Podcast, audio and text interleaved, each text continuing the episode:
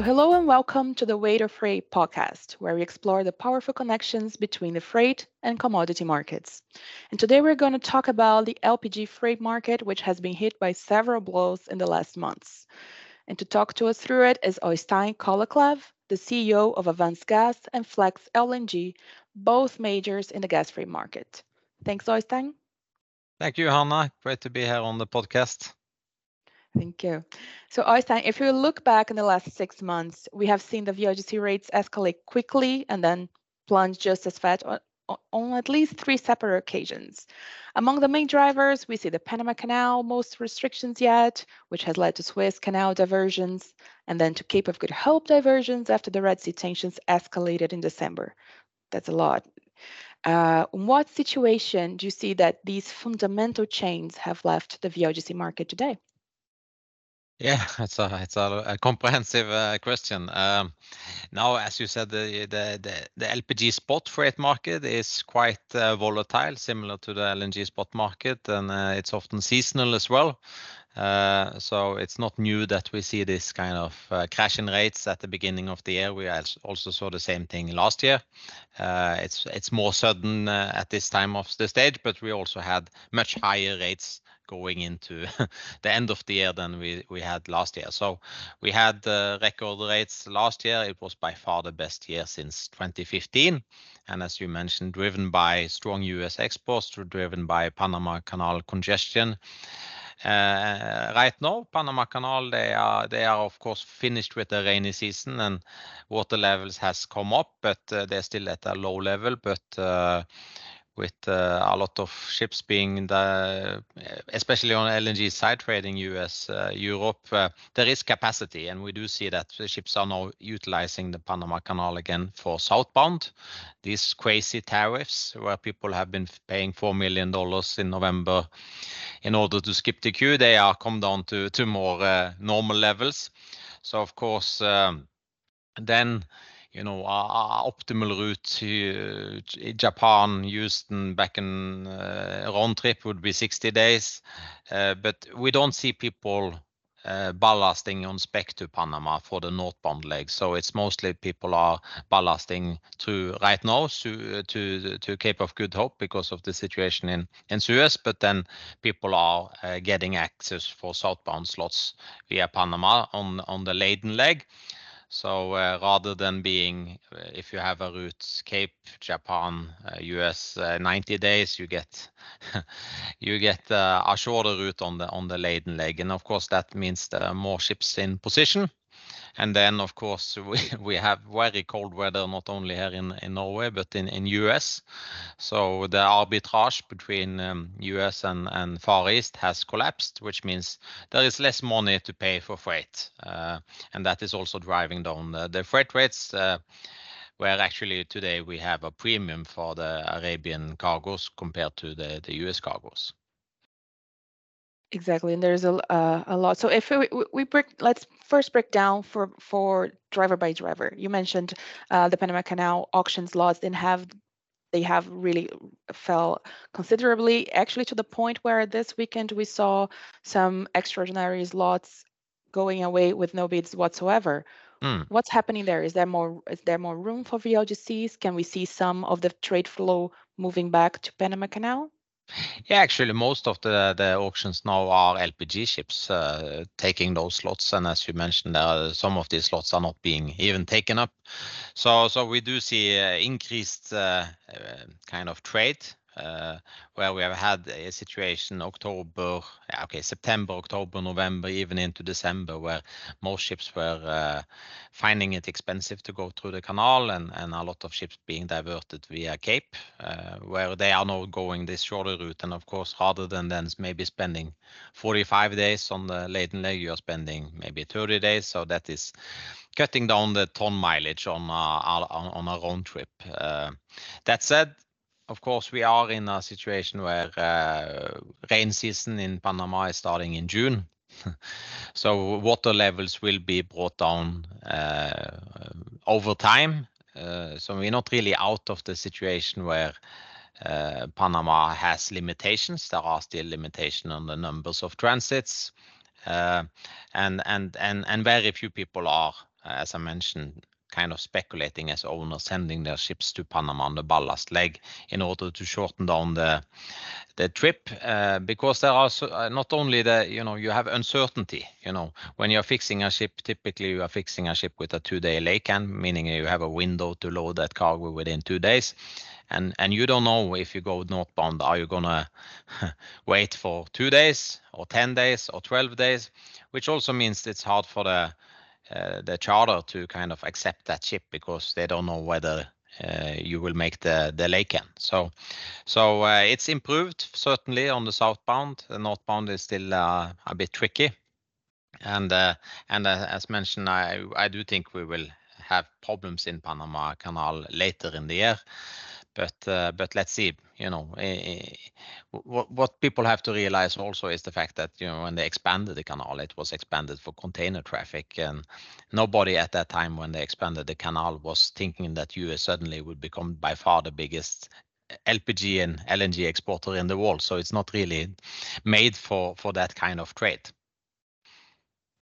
Exactly. And still on that, uh, some piece interesting news that came up was that Maersk, uh, the big container ship, has announced that they are gonna use a dry way to cross the canal. So through rail, they were gonna use that to try to bypass uh, the canal, which already indicates that what exactly what you said, that it mm-hmm. might get worse in the future.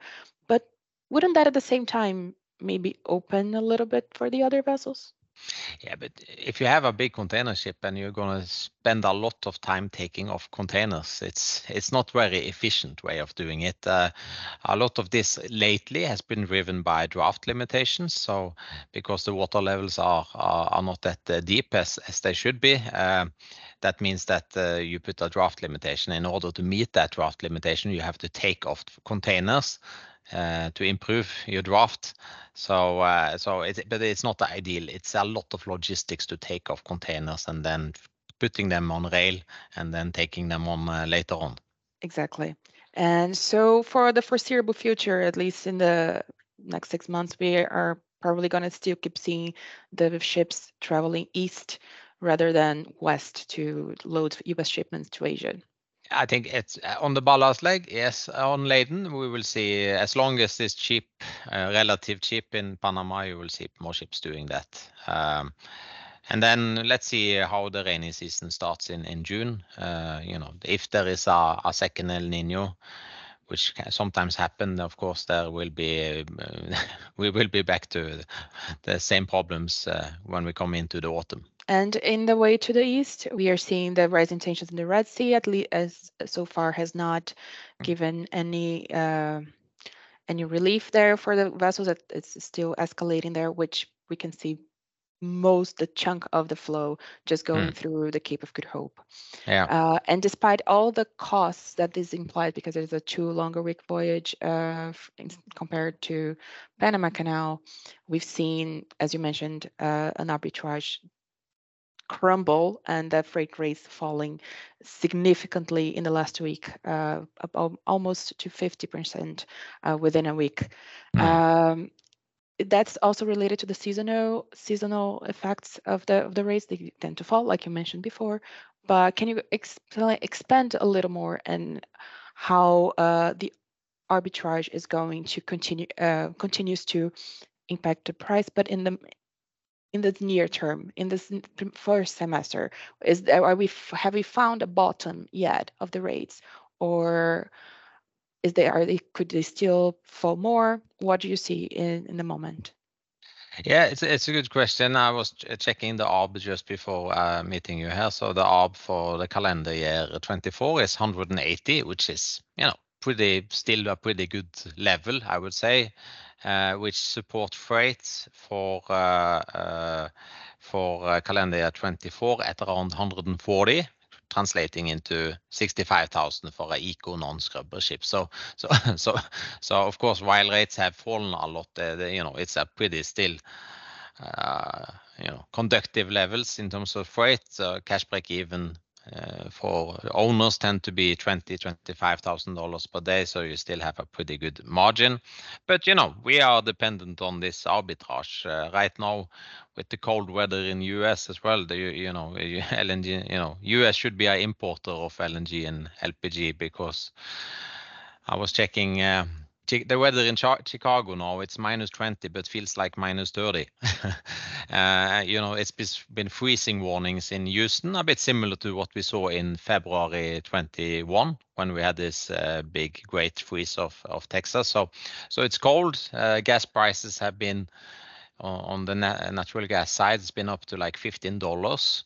And when while kind of LNG prices in Asia has fallen below $10. So it really kills off the arbitrage. However, weather is gonna turn warmer in U.S. from next week. So so hopefully it's uh it's uh it's it's a bit more driven by the weather, and the weather doesn't tend to stay at this kind of levels for for very long. And uh and once uh, weather get up to a better uh, level, you know, heating demand is gonna subside and and hopefully the uh, arbitrage is gonna stabilize, and that is also gonna stabilize the the freight levels. Yeah. Pretty clear in the supply side. But on the demand side, we have also seen less intense demand from China, especially in the context of the PDH plants. Uh, there have been negative hmm. margins, so there have been less demand. What? Uh, how do you see that moving forward? Is uh, the demand for LPG going to move more cargoes from the U.S. and the Middle East heading Asia? What do you see? Yeah. FT had this week article, I think it was yesterday, about the prices for plastics. They have been falling a lot, which reduced the margins for the Uh, Chinese PDH plants. So of course that is uh, impacting utilization rates and margins. And right now plastics, I believe virgin plastic is almost half the price of recycled plastic. So so uh, prices, you know, capacity has been expanded a lot in a short time, which has driven, of course, demand, but that had also killed off the margins. So uh, we do also need to see some uh, uh, stabilization in this kind of level in order to support growth. So in that sense, it's good to see also the Chinese government yesterday hinting that they might do a big stimulus package again Eh, in order to reboot the economy. The economy in China has been a bit disappointing after they scrapped the zero COVID policies. Eh, they have not been able to ramp up demand in the way most people, especially in shipping, were hoping for. So if they are putting $190 billion stimulus, hopefully that will also help reboot the economy in China. Eh, which is actually right now, while people in the Western societies has been coping with high inflation, they are rather uh, coping with deflation. So the way to deal with uh, deflation is usually through reflation, which means uh, low interest policies supporting growth, and then together with fiscal stimulus, which was the recipe for most economies in Europe and America after COVID. So they are going through the same journey, but they are a bit later to the game. Right. But in terms of demand, uh, it's it's still a positive side in your opinion? Yeah, yeah. Of course, uh, there are still uh, plans to be ramped up in in in in in China. And of course, the Chinese are pretty good at finding energy at a competitive cost. U.S. have had a lot of associated gas, which has a low price domestically. So it has been uh it's been a good arbitrage for them buying LPG from from U.S. Right now, of course, LNG prices are fallen a lot.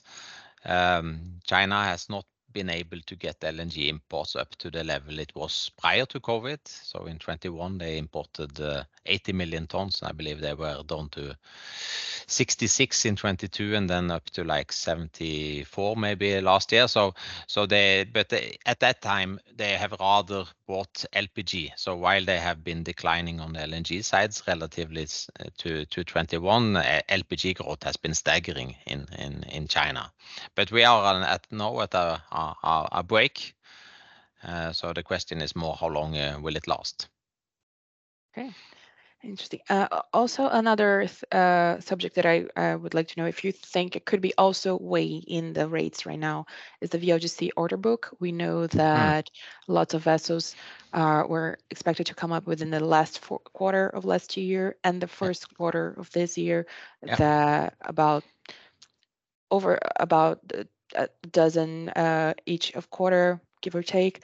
Mm. Um, do you do you think in the longer term is this way now and do you think in the, the how in the longer term is the VLGC order book uh, affect the market in a hmm. longer term way yeah i think eh, actually everybody was worried about last year so last year scheduled deliveries of VLGCs were 46 um, so when we were doing our uh, reporting for Avance Gas, our Q4 reporting for 22 in February last year, the sentiment around the VLGC market was extremely bearish. Everybody thought 2023 would be terrible because too many ships hitting the water. Basically, 15% of the fleet is hitting the water in one year. Uh, so we actually made a special edition to our uh, quarterly report with a Mythbuster VLGC special edition with five reasons to worry about the market in 2023. And then we kind of went through all of the kind of the top fears and uh, addressed those. And we said uh, our view was a bit more bullish than than uh, than I would say the average market participant. And and as I mentioned, we ended up with the best year since 2015. And uh, as we've said in advance, we will also deliver our second best results since uh, ever, you know, the best since 2015 because market was good. And why was it good? Because the Panama congestion and then extremely strong export growth from U.S., which is ton mileage intensive. We've seen slippage, but maybe less slippage than we thought. Um, we had actually four ships for delivery last year. We only took delivery of two of them, and the two last ones uh, has been significantly delayed uh, because the yards are quite packed. Uh, so all altogether, that resulted in a fantastic market. We were we never thought we're gonna get the levels we saw last year. So in that sense, when this huge order book, 15% of the fleet was delivered, we had a very favorable situation with the export costs from U.S. and congestion, which drove up ton mileage and drove up uh, ton demand. And now we actually are above the peak. So so the numbers of VLGCs coming for delivery will substantially tail tail off now in the coming years. We, We are going from a market where we had, like, 46 ships scheduled for delivery last year, we ended up with around 40. And now we are going for the next couple of years, we are going into uh, deliveries of around 15 ships a year. So much lower growth in terms of new ships on uh, in the market for 2024, 2025, 2026, 2027.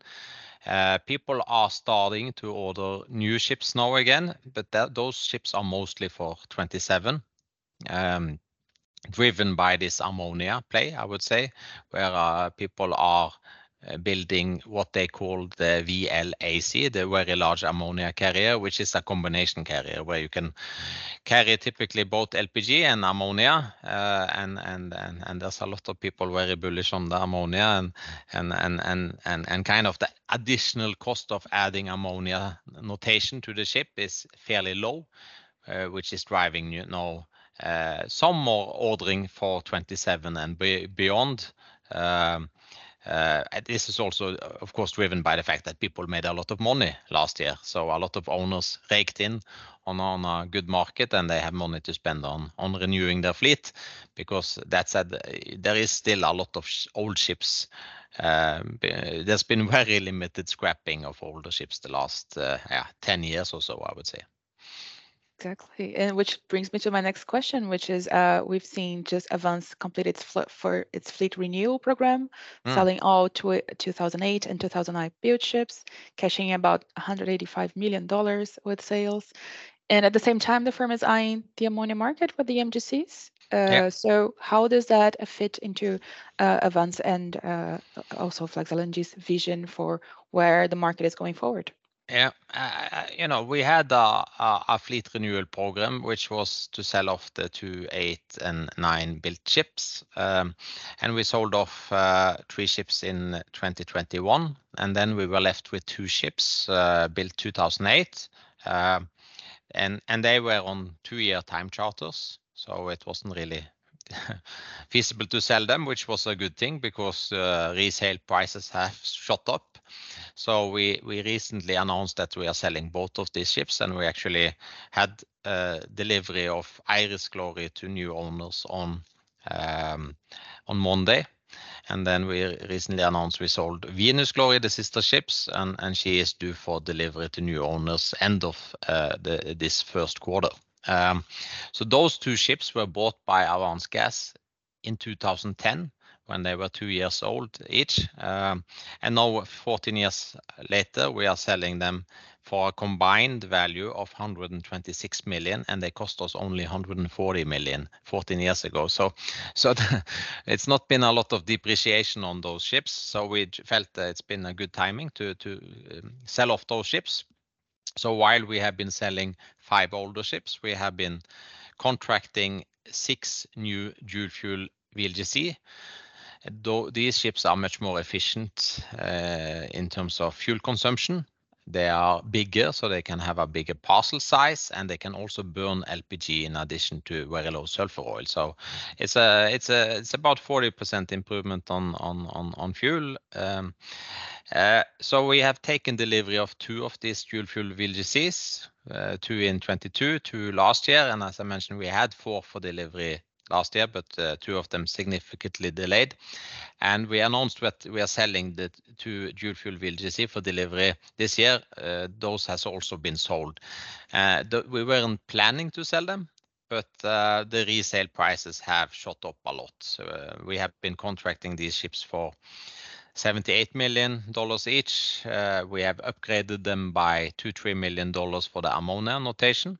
Um, and then we're selling them for 120 million each, so $240 million combined, and it just becomes too tempting uh, to take some money off the table when the market was good. Uh, and then during the summer last year, where we ordered uh, four MGCs, which are can carry both LPG and ammonia. And reason why we did that was we felt that the price was attractive, $61.5 million each, uh, which compares very favorable to MGC's similar spec in Korea at maybe $70 million plus with later delivery. We have delivery from end 2025 to 2026.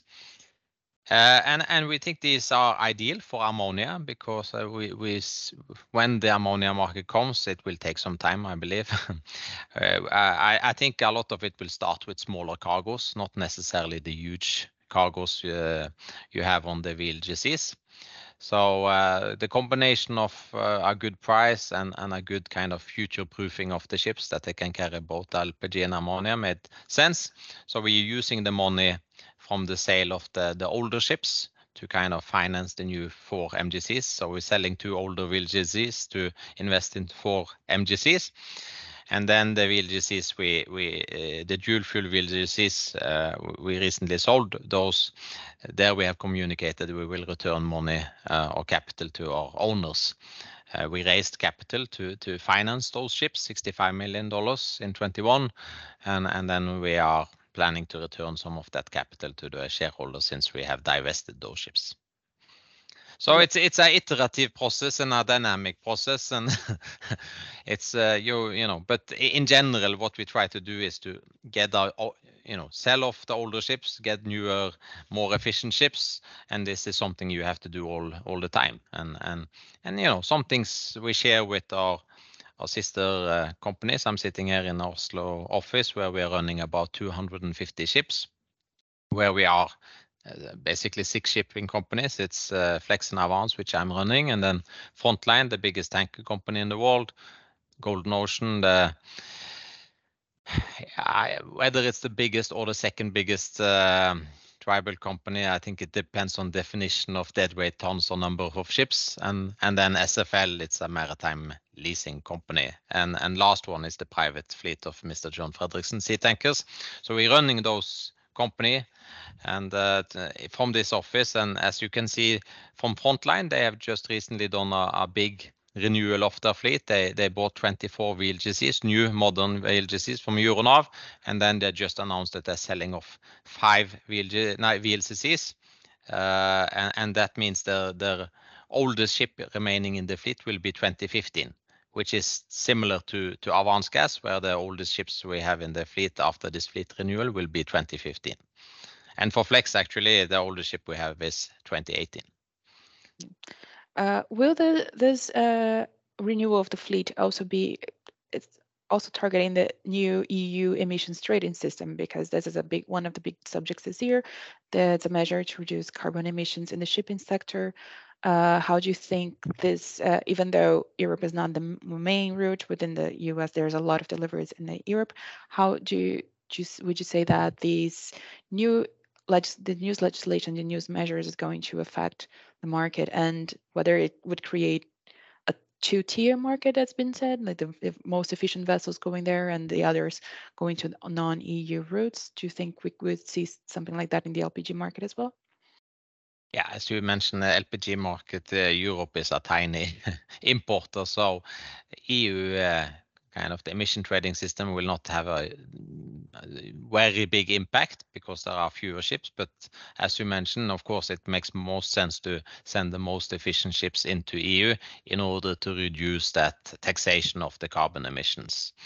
But in addition to EU ETS, uh, there's also the IMO CII, which is the carbon intensity indicator, where all ships uh, get a label as almost like the fridge you have when you're buying it in a consumer electronics uh, store you get from A to F. And all the ships will get the annual certificate based on the emission profile of that ship. And of course, the newer ships, they will be rated A or B, while older ships, they are C, D, and E and and below. So you also have to comply with those kind of rules.